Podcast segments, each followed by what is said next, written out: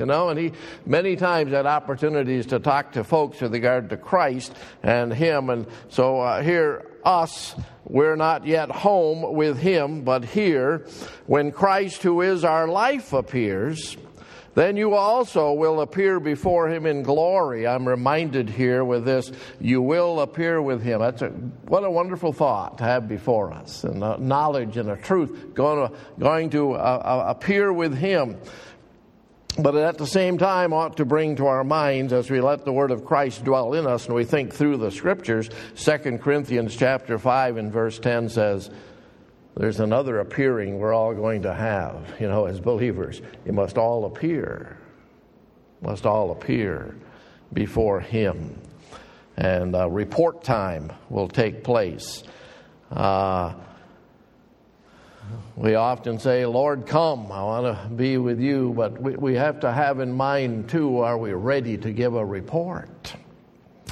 We are ready to uh, appear before Him and there in His glorious presence. Are we ready? So the Spirit of God takes the Word of God, works it into our hearts, and prepares us to be ready to meet in His presence. Verse 5 Therefore, there's something to do. Put to death or, uh, or mortify or uh, the idea of uh, some, something drastic needs to take place. A very blunt statement uh, put to death uh, your members, or I think it speaks to vices, because that's what it talks about, those things that are like flypaper and stick to us, which are on the earth. And he lists them fornication, uncleanness, passion, evil desires, and covetousness, which is idolatry. And so on down the list we can go. Verses 8 and 9, we cover that a little bit. There are things to put off, things we're hanging on to. Have you put those off?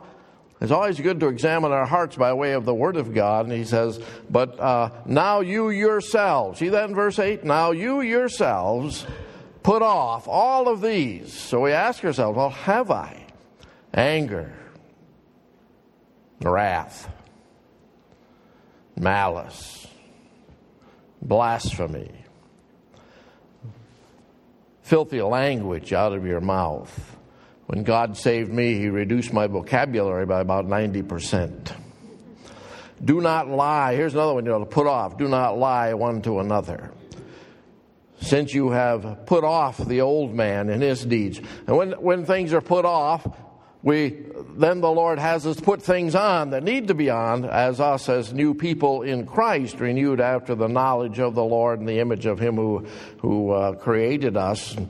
And so we go down to verse 12. Therefore, as the elect of God, holy and beloved, put on. Have you put these on?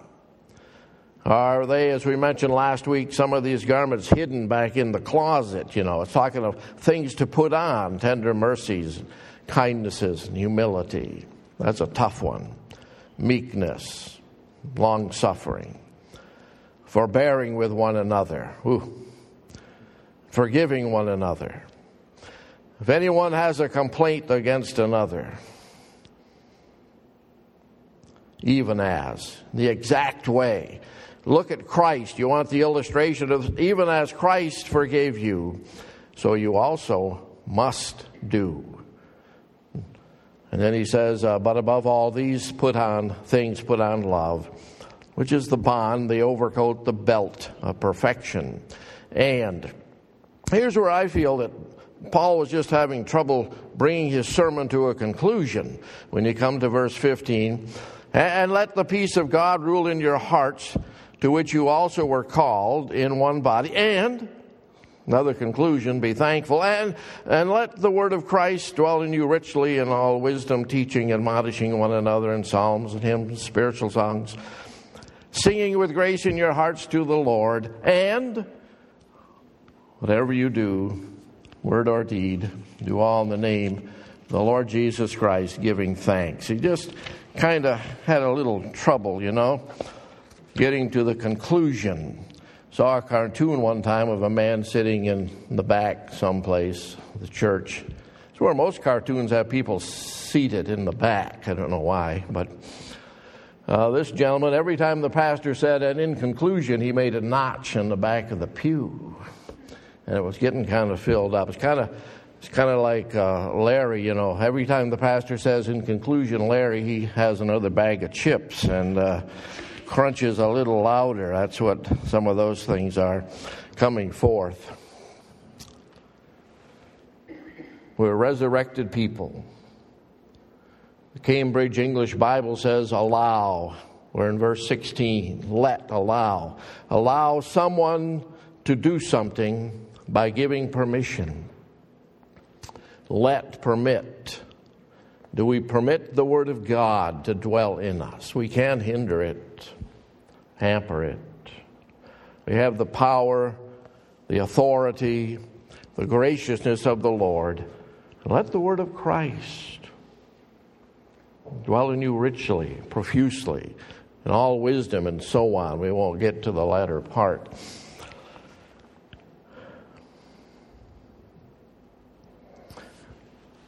I pause and say, is, is he insinuating here that the people of the local church at Colossae were not allowing the Word of Christ to live in them?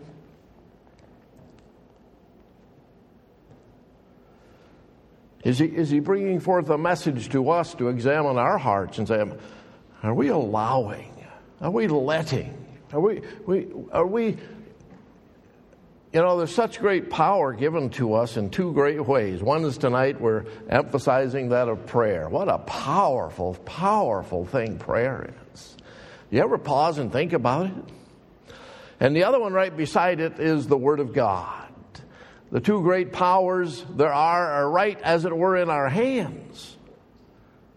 We have them, they've been given to us. The Word of God and prayer.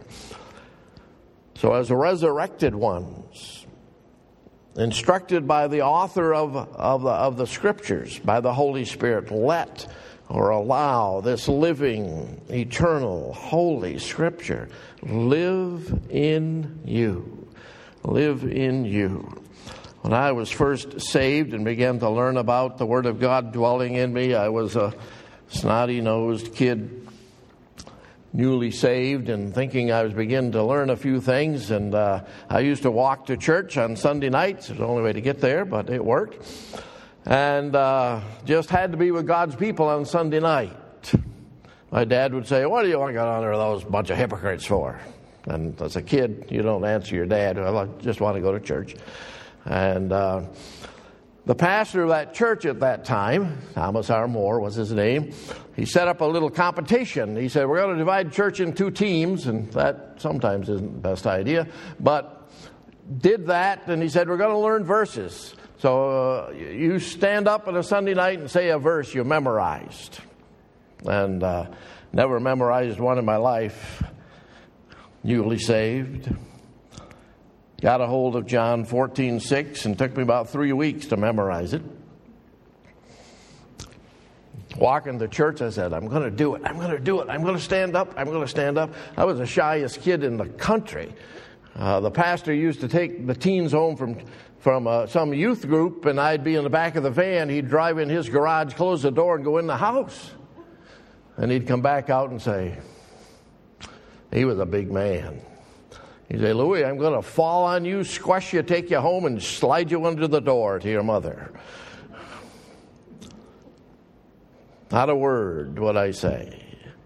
But I determined I'm going to stand up and say this verse. I'm going to quote this verse. And got the church, and people were quoting verses, and then Emma Hill stood up. Emma. I saw her 50 years later, three years ago, and I still got after her for this. Emma Hill. Emma stands up and says Psalm 119, verse 1 through 176. And she did them all. Never missed a click.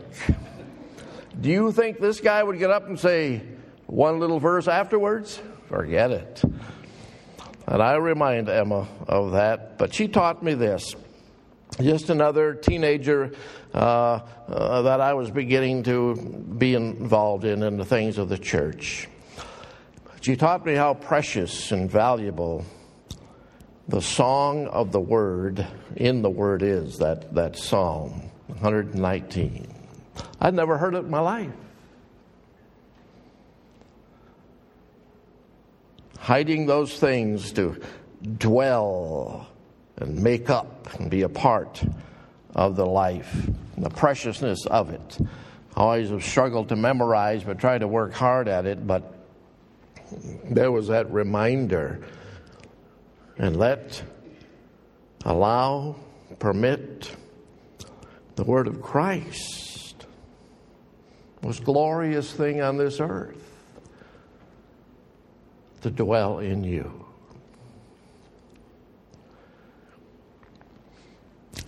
Just kind of pull it together. You know, it's, it's not enough to be taught the truth, but it must take place but we must possess the truth. It needs to become a part of us and uh, possess our daily lives. So we're not a stranger to it.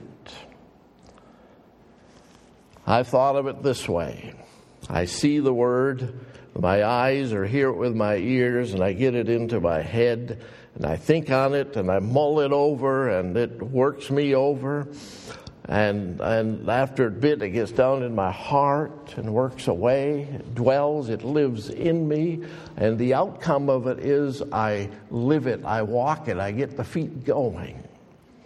And do that with the Word of God that has come to take up residency in me and to live there. The Word of Christ dwells in those who dwell in it.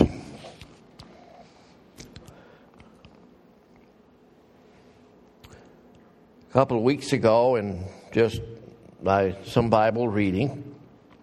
Came across Isaiah 66, 1 and 2. Probably have read it a multitude of times before, but I read it tonight as we close this little bit of thought. Isaiah 66, 1 and 2 says, Thus says the Lord, Heaven is my throne, the earth is my footstool. Where is the house that you will build me? And where is the place of my rest? Isaiah 66 2. For all those things my hand has made, and all those things exist, says the Lord. But on this one will I look, on him who is a poor and of a contrite spirit, and who trembles at my word. Ever tremble at the word of God or have it cause you to tremble?